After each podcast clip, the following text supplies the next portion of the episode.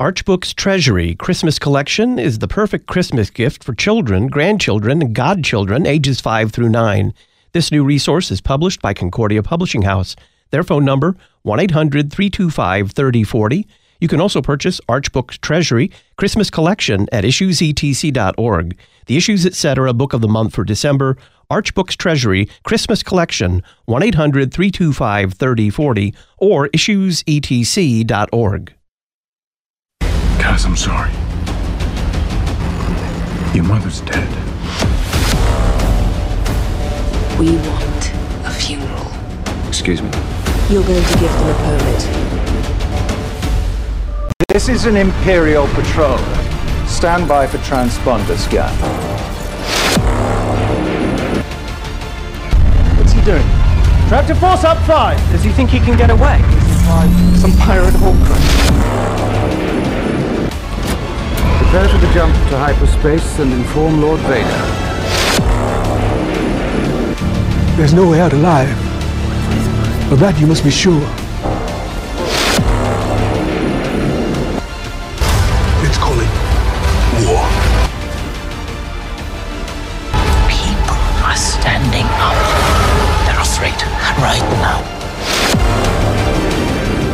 Those are some scenes from the final season one episode of the Star Wars TV series Andor. Pastor Ted Giese has called it Star Wars for Adults. How does this series deal with the issue of death? You heard a mention of a funeral in that clip. Greetings and welcome to Issues Etc. on this Friday afternoon, December the 2nd. I'm Todd Wilkin. Thanks for tuning us in. We'll be looking at season one of the Star Wars TV series Andor with Pastor Ted Giese. A little bit later, Dr. Angus Menuge joins us to discuss naturalism, Christianity, and human dignity. And then we'll be studying the Advent hymn on Jordan's Bank, the Baptist Cry with Dr. Arthur Just of Concordia Theological Seminary, Fort Wayne, Indiana. Pastor Ted Giese has a bachelor's degree in fine arts. He's pastor of Mount Olive Lutheran Church in Regina, Saskatchewan, Canada, and he teaches a course for Concordia Lutheran Theological Seminary titled A Lutheran Approach to Art, Media, and Film. Ted, welcome back.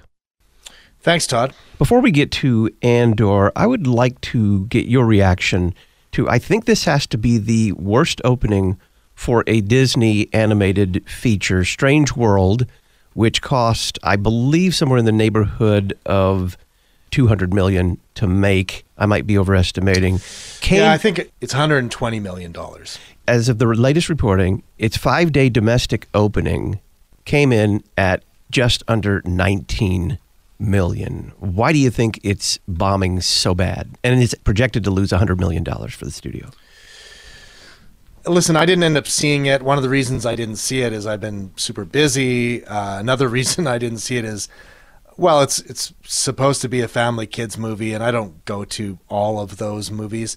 The other reason that I didn't see it is is that it's purportedly has a teenage gay relationship kind of thing in it, or a teenage boy who has a crush on another boy. That's all part of it. Not everybody is interested in that. Lots of people are starting to feel like there's just way too much of that in everything. And Disney has a problem now that people are starting to choose not to watch things if they don't if they start to feel like this is going on and they don't want to have anything to do with it, they're starting to just not show up. I think that's part of it. And you'd think that because this was over the your guys' Thanksgiving weekend, right? Yes, it was. So that should be a big day, like a big wink weekend for for a movie like this. So I guess they they chose to continue to go see or to finally get around to seeing Black Panther: Wakanda Forever movie because I think that's still making money. Um, and we talked about that; it's got its own things. That's another Disney product. But another thing is is that some people I think just kind of figured it didn't look that exciting, and maybe it also didn't. Uh, you didn't really know what you're getting into by watching the the trailer. I think too in the trailer, from what I remember from watching the trailer, it didn't tell you about this stuff, but I think on social media people are starting to talk about some of the content that was not put in the trailer. So again, this is that kind of get you in the theater and then hit you with the thing that's supposed to get you to warm up to these ideas. And people are kind of getting wise maybe to it. It's not like that there's so much in the theater right now that there's too much to pick from or You know, another element might just be that it's getting more and more expensive to go to the theaters. And if you start to see that there's going to be some Trojan horse, you know, content that maybe your family doesn't agree with, well, do you want to spend all that money on that or do you want to you know, watch something else on a streaming platform or something you have like a hard copy of or whatever that you can more rely on. I think that's all part of it. So bring us up to speed, uh, kind of reintroduce us, if you would, to this latest Star Wars series, Andor. Yeah, Andor is a prequel to the movie Rogue One, which itself is a prequel to the original Star Wars film from 1977 that's now called A New Hope. And in it, this series, you're kind of focusing on this character of Cassian Andor, played by Diego Luna, and he's an orphan that's been uh, taken in by this lady Marva, played by Fiona Shaw, and now he's an adult, but he's kind of out of happenstance, kind of being drawn into a rebellion against the Empire and it all kind of is predicated off of a incident that happens in the first episode where he's searching for his sister. He gets in an altercation with some corporate security guards. He ends up killing them, and then he has to go on the lam. And as he's doing all of that, he gets drawn into this rebellion. And that's kind of, and you're following him along the way and uh, Tony Gilroy, the guy that made the, he's the showrunner and was one of the writers, main writers on Rogue One. He wants to show how a guy like this character goes from where he is, kind of like this low level laborer, kind of guy working in a shipyard, like disassembling things, a little bit of scavenging here and there, how he ends up becoming this spy master for the rebellion that you meet in Rogue One. He wants to show that story. So this is kind of him growing into that. So how is it just in terms of kind of its tone different from the other various incarnations of Star Wars we've been familiar with? Yeah, this one, I, you know what, the thing about it is, I, last time I mentioned, it's like Star Wars for adults. And like when I say that, it's not, okay, so often people will think of, okay, well, a show that's for adults has got like nudity in it and it's got like vulgar language and it's got like graphic violence, let's say, that kind of stuff. That's not what I mean here. This isn't like Star Wars vis a vis Game of Thrones or something. That's not what this is about. When it's like Star Wars for adults, the tone of it, it's just more mature. And the other part of it that I think is important is that it respects its audience and it respects the source material and it's still being creative though like there's still creative things going on it's not all about fun consistently through the whole thing that's not what it's about it's very grounded everything is put together in a way that's very credible. It feels like a real lived in world. And that's one of the things that the original Star Wars film resonated with people. Like the world that it was happening in was kind of run down. Like the droids were beat up, everything was kind of rough around the edges where it should be, and neat and tidy and brand new and spick and span where it should be. And that kind of concrete realism is something you get in spades in this show, including kind of the emotional content of the TV show where people are allowed to kind of stew in their feelings and then just like the whole way that the characters are unfolded where you know they really get you to like certain characters even characters you maybe you shouldn't like and then all of a sudden they pull a rug out from you and you go you think to yourself oh no that's a really bad guy or that's a really bad woman character. Like these guys are not good guys. It's very well constructed and it takes the subject matter seriously. Talk a little bit about the politics or the ideological ideas in this show. Okay, so this is interesting. I think that like when, nowadays because um, everything seems to have politics in it, like including your entertainment. It's worth thinking about when you watch a movie like this. And of course, or when you watch a TV show like this, it's worth thinking about. One thing that we, I think, lots of Christians are paying attention to now is like, does it have like agendas that are part of our modern kind of political landscape being brought into it. I mean, we were just talking about that Strange Worlds show and what kind of things like that might be in this. Well, there is a lesbian relationship in this show, and the character it's a this character of Vel and Cinta, but it's very different than you find in other shows like this or other movies. They don't make a big deal about it, I guess. Like there's no big passionate kisses and you know stuff like that. It's not super sexualized. The most you get is like at one point one puts their hand on the other person's hand. It's a completely different approach to all of that, which if you're watching it with someone might kind of like not even notice maybe even.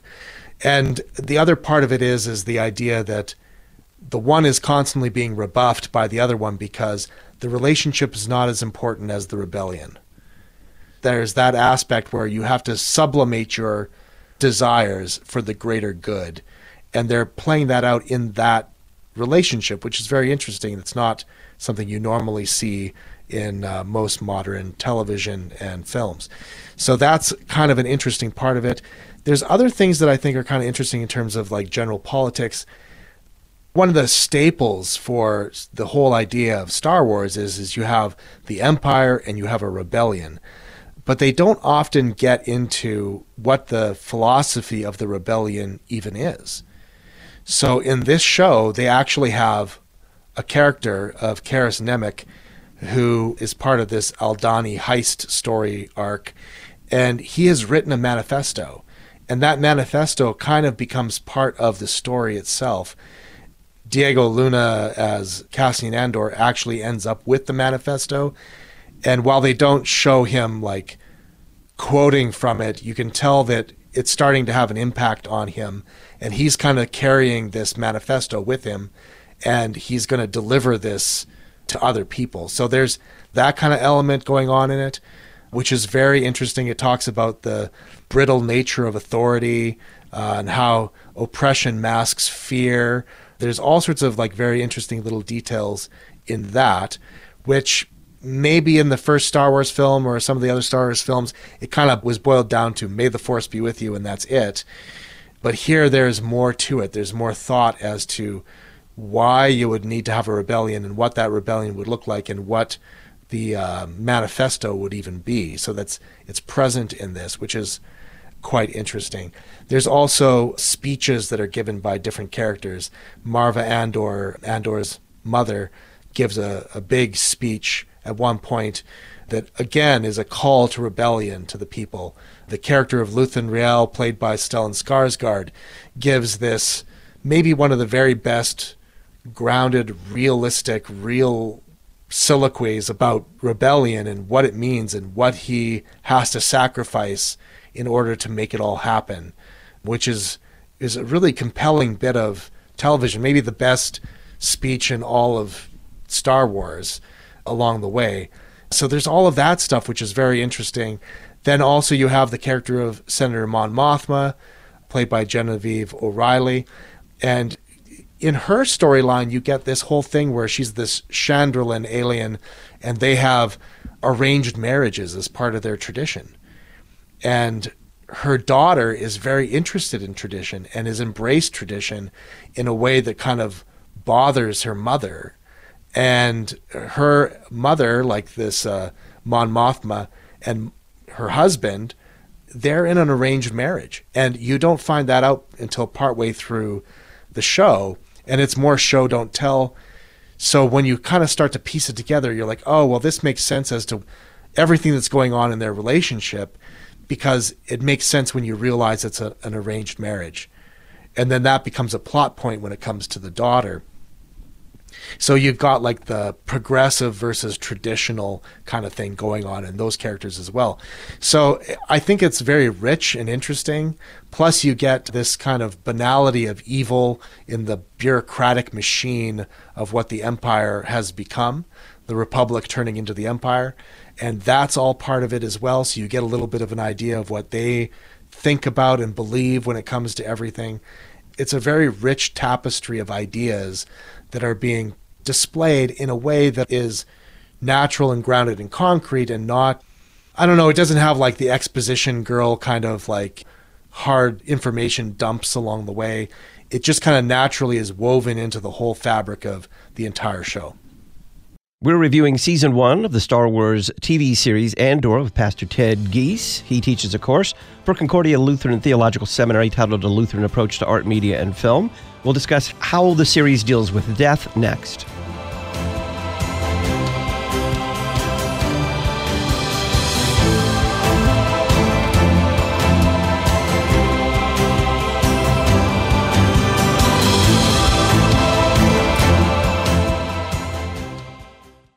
Thank you for almost six and a half million downloads so far this year. Please help us reach more listeners in 2023 by making a year end tax deductible gift. For a year end donation of $250 or more, we'll send you our latest book, The Wittenberg Trail Paths to Lutheranism, and a new recording of 22 hymns featuring the Lutheran Public Radio Choir. You can make a secure online contribution at issuesetc.org. Thanks for listening, and thanks for your support.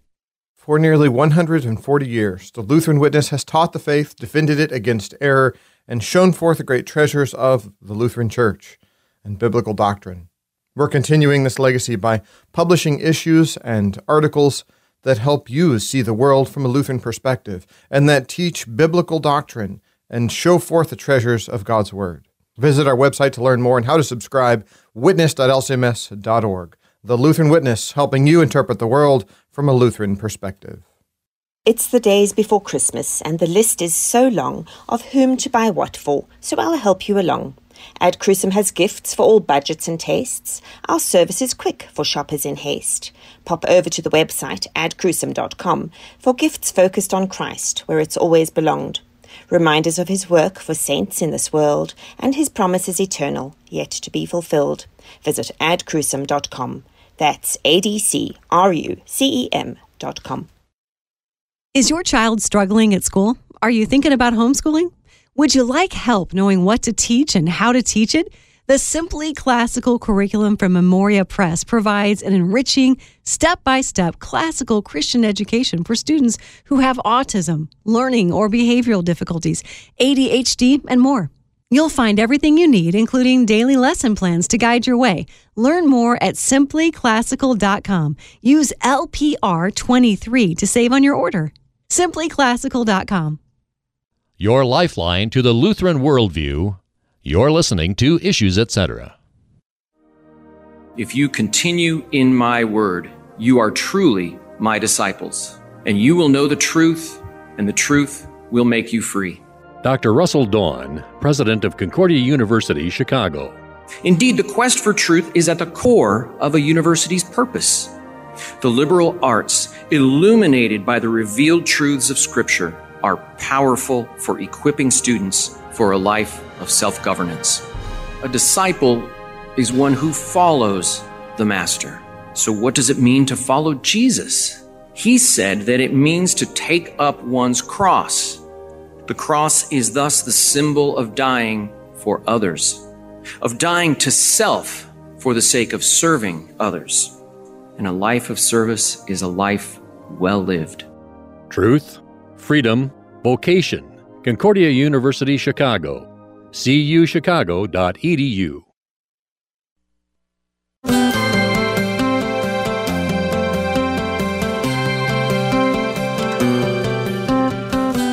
Welcome back to Issues Etc. I'm Todd Wilkin. We are looking at season one of the Star Wars TV series Andor with Pastor Ted Giese. Folks, if you appreciate our TV and movie reviews with Pastor Giese, please make a year end tax deductible contribution to support the worldwide outreach of Issues Etc.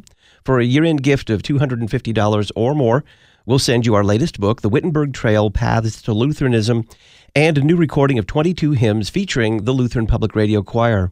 You can make a secure online donation at issuesetc.org or by giving us a call, 618 223 8385. Thanks for listening, and thanks for keeping issues, etc., in mind at the end of 2022. Ted, how does this series deal with death? I think this is like one of the more interesting parts of the whole show. So, dear listener, if you want to think about this, uh, you know, the first place you always want to go when you think about death, um, in terms of a dramatic show, like a show like Andor, is the fifth commandment. So, you shall not murder. What does this mean? We should fear and love God so we do not hurt or harm our neighbor in his body, but help and support him in every physical need. So, lots of science fiction shows or movies, you know, you have a lot of expendable characters. Uh, you got an army of faceless, you know, villains. You know, in the Star Wars universe, you've got all these stormtroopers with masks on, like helmets, and you can shoot them and you know lightsaber them or whatever. In the prequel movies, there were all these droids that were kind of faceless, kind of cannon fodder for the Jedi, and you don't really get as textured and as varied a kind of um, landscape of dealing with death, dying, and what it means to take a life and how people react to that. This show has a real gambit of stuff in it, which is really interesting. Even like the security officers, and you know, if, if some one of their fellow security officers dies, it becomes a moment. It's not just something that's glossed over. It's not just violence for violence sake kind of a thing. There's a sense that there's loss on both sides of everything, which is interesting because they don't often have that kind of a focus in shows like this.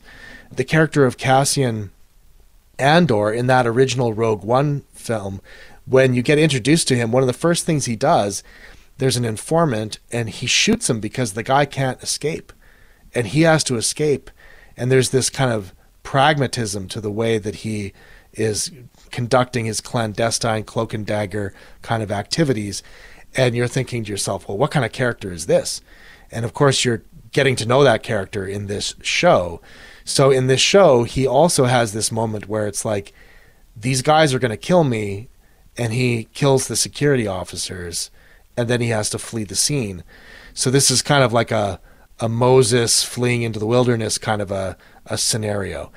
And it, it's murder, but it's uh, in it's a heat of the moment kind of a thing.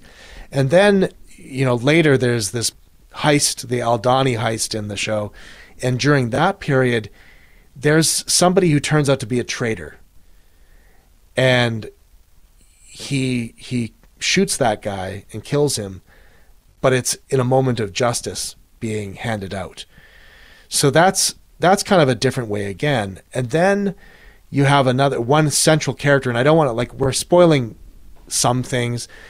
I know that there's people who are uh, like on the fence about watching this. If if you're on the fence about watching it and you don't want to have things spoiled, maybe don't listen to some of these these details. I'll try my best not to spoil some of the big plot points for everybody. But there's a character back on Ferrix, the the planet that Andor is from, who dies, and I think the easy way to write this would be is that to have Andor there when the character dies because it's kind of juicy, dramatic stuff, right?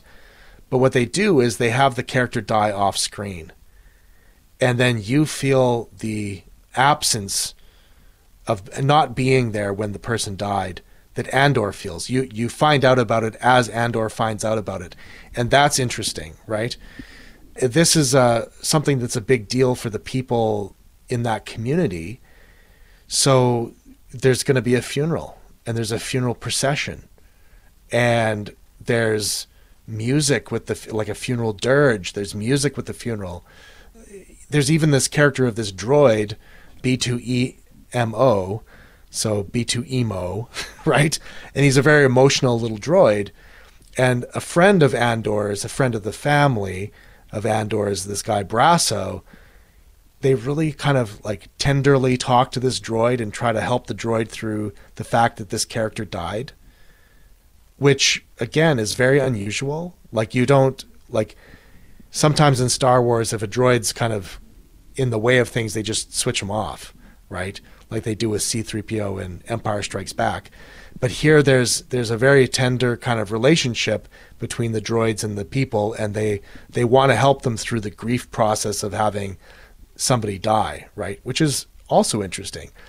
There's this prison uh, section of the show where uh, Andor is in prison, and he's in this big facility where they're making parts And they discover that the, the Empire, who's got them in this prison, doesn't really intend to ever let them out. And they just they give you the impression that you're going to get out, but you get just get rotated to a different place in the prison. And you're going to be there working until you die. There's no escape. And there's this really old man who should be about to leave, and he's just not going to make it. And the doctor comes, and the doctor euthanizes him. But the doctor is completely stuck. He's like, there's nothing I can do for this man. And I'm not even a doctor anymore. Like, so he's struggling with the fact that he's he's stuck in the situation where he's being called upon to, to euthanize people. So, and that's a, and that, that becomes a catalyst for like, there's no way out of here. We have to try to escape. Right. And then there's an, another character in the midst of all of that trying to escape a poignant moment where this prison is like surrounded by water and he just says, "Well, I can't swim." So like that character is going to probably die.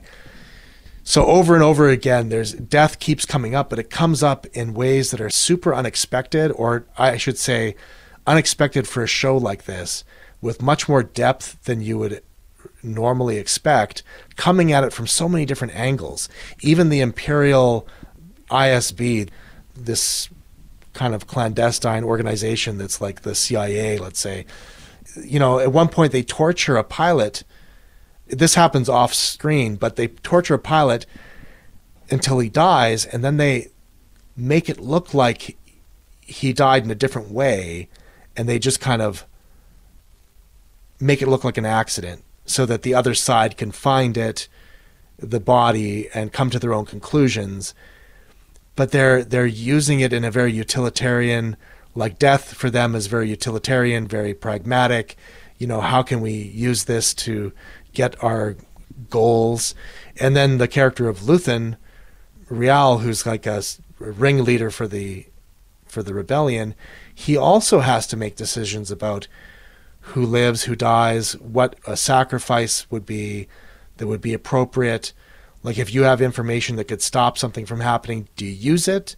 Because if you use it, you show your hand and then they know that you know you know like there's the idea of having spies and moles inside of organizations within the empire.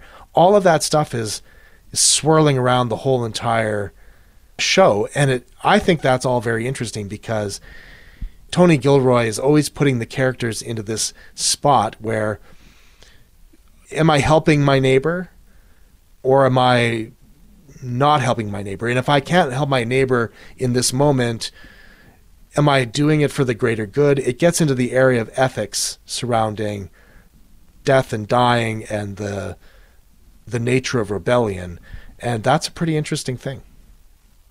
What are your general thoughts about how this first season of Andor wrapped up? I liked how it wrapped up it really came to a quite an interesting point in the last episode.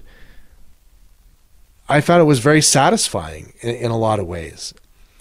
Maybe there's not as much action and explosions and you know like we talked last time about how there's there's not as much to do with the force in it as other Star Wars shows but it really gives you this a real feel for why you would want to have a rebellion in the first place and just how far off from the republic the empire has become. And that's all very interesting. We rewatched Rogue One, you know, a couple days after we finished uh, this season of Andor, just to kind of see where it was going again. Like, uh, we wanted to kind of brush up on that. So, looking at that, like the character of Jyn Erso, played by Felicity Jones, that character is one of the characters along with Chirrut, played by Donnie Yen in that Rogue One movie. They bring in a lot of the Jedi related stuff into it.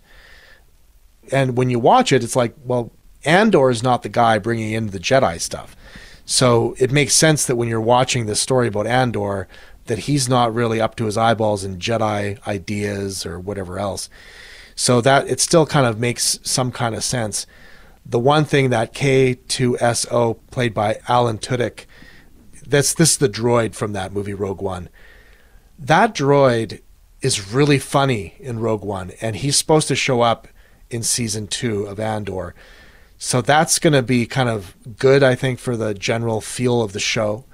So I, I anticipate that season two is going to be a little faster paced, a little more humor, a little more moving and kind of bridging now towards that uh, Rogue One film. But as it stands right now, like this is just really interesting writing with piles of actors that are doing just a stand up excellent job. And the set design they're doing something different with this show than they did with the Mandalorian or with Boba Fett. They're using a new technology in those shows where they have this kind of screen that they can project onto. And in this show that what they're doing is they're using real locations and they're allowing for big landscape imagery to be there that's not computer generated or not mitigated by this other technology. And again, that gives it a real grounded feel. Like it makes it feel more real and, and it actually makes it feel more like the original trilogy of films, like in terms of the look and the feel of things. So I'm really kind of happy with how it went. And I'm really looking forward to where it's going. Pastor Ted Giese has a bachelor's degree in fine arts. He's pastor of Mount Olive Lutheran Church in Regina, Saskatchewan, Canada, and he teaches a course for Concordia Lutheran Theological Seminary titled A Lutheran Approach to Art, Media, and Film. Ted, thank you very much. Thank you. After the break, we're going to spend some time with Dr. Angus Menuge, professor and chairman of the Department of Philosophy at Concordia University, Wisconsin. We'll discuss naturalism, Christianity, and human dignity and worth. Stay tuned.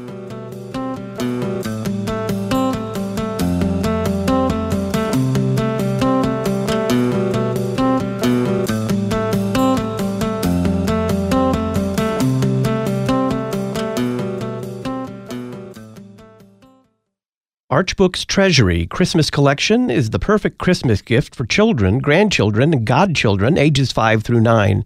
This new resource is published by Concordia Publishing House. Their phone number 1-800-325-3040. You can also purchase Arch Books Treasury Christmas Collection at issuesetc.org. The Issues Etc. Book of the Month for December, Arch Books Treasury Christmas Collection 1-800-325-3040 or issuesetc.org. This fallen creation is bested by tornado, hurricane, flood, pandemic, and more. LCMS Disaster Response helps our congregations, their pastors, and other church workers to reach out to their members and neighbors with mercy which flows from Christ to altar. We offer quality volunteer training, help for congregational readiness and response, and disaster grant funding. To learn more, visit lcms.org/disaster. That's lcms.org/disaster. Epiphany Lutheran Church in Dorr, Michigan gathers to receive our Lord's gifts in word, baptism, and supper every Sunday morning at 9:15. Bible study at 11. Join us at 4219 Park Lane in Dorr or visit us on the web epiphanydorr.org. Christ-centered, cross-focused, historic, confessional, liturgical. Epiphany Lutheran Church in Dorr, Michigan. epiphanydorr.org. 616-681-0791. Join Lutherans for Life in Washington, D.C., Thursday, January 19th through Saturday, January 21st, 2023.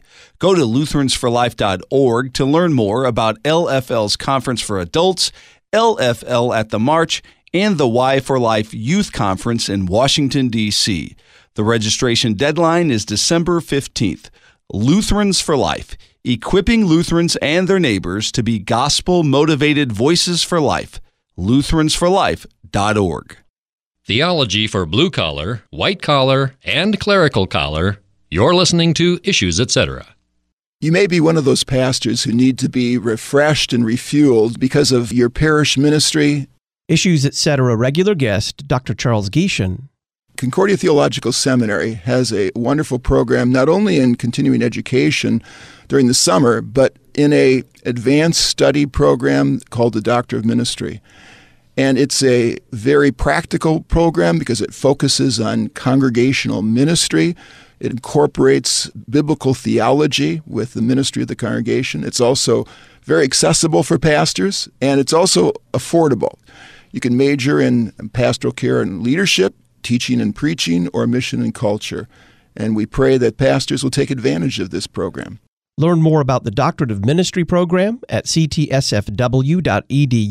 or by calling 1 800 481 2155, Concordia Theological Seminary, Fort Wayne, Indiana.